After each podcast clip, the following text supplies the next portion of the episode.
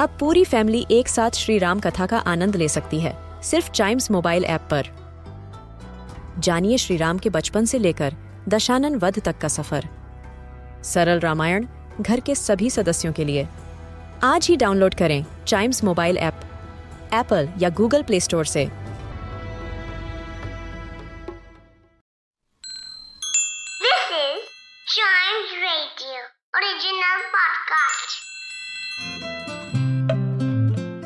हिंदी वर्णमाला का हर अक्षर है शब्दों का कोश। आइए सीखते हैं कुछ नए शब्द हिंदी वर्णमाला की कहानियों के साथ। झ की कहानी। आज मैं तुम्हें झ अक्षर की कहानी सुनाऊंगी। झांसी में झलक नाम की एक बच्ची रहती थी। अगले दिन पंद्रह अगस्त था। पूरा देश मानो खुशी से झूम उठने वाला था। टीवी पर हर राज्य की झांकियां देखने को मिलनी थी और स्कूलों में भी झंडा फहराया जाने वाला था।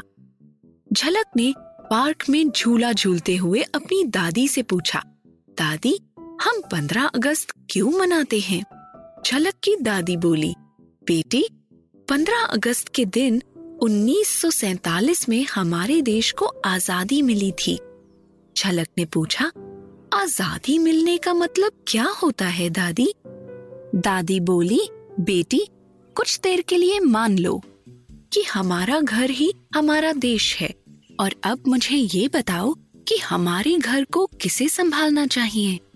झलक बोली, अब दादी घर हमारा है तो हमें ही इसे संभालना चाहिए। दादी ने कहा, बिल्कुल सही, पर अगर कल हमारे पड़ोस के घर में रहने वाले लोग यहाँ आ जाएं और बोले कि अब ये घर वो संभालेंगे तो क्या हम उन्हें ऐसा करने देंगे?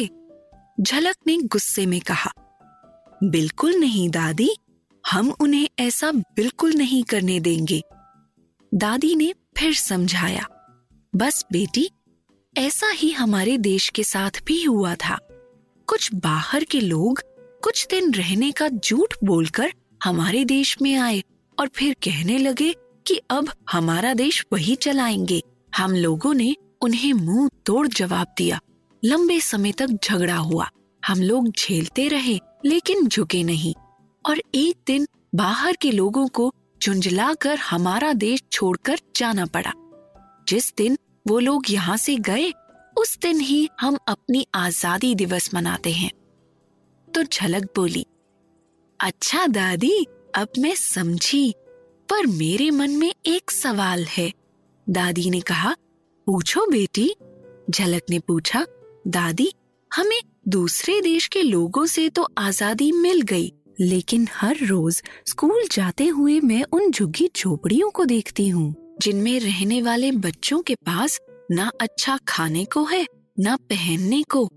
उन्हें अपनी परेशानियों से आजादी कब मिलेगी दादी? ये सुनकर दादी की आंखें भर आई।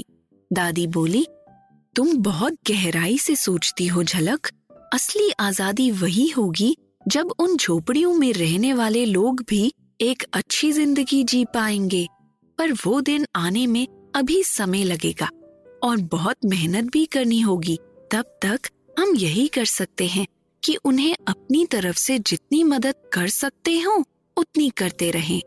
झलक बोली, समझ गई दादी। दादी ने कहा, शाबाश, अब जल्दी से घर चलते हैं, कल सुबह तुम्हें झंडा फहराने स्कूल जाना है। स्कूल को रंग बिरंगी झिलमिल करती झालर से सजाया जाएगा और तुम्हें अपनी झोली में फूल भी तो ले जाने होंगे। फूलों का नाम आते ही झलक के मुख पर एक बड़ी सी मुस्कान दौड़ गई। तो ये थी झ की कहानी। गौरी पहले तुम बताओ, इस कहानी में झ से कितने शब्द आए? झ से झांसी, झ से झलक, झ से झूम, झ से झांकियां, झ से झूला, झ से झंडा, झ से झूठ, झ से झगड़ा, झ से झेलते, झ से झुके। और आगे मैं बताऊंगी। झ से झुंझला कर, झ से झुग्गी, झ से झोपड़ी, झ से झिलमिल, झ से झालर, झ से झोली। शाबाश गौरी और अंजलि, चलो आज तुम्हें मैदान में झ से झूले दिलवा के लाऊंगी।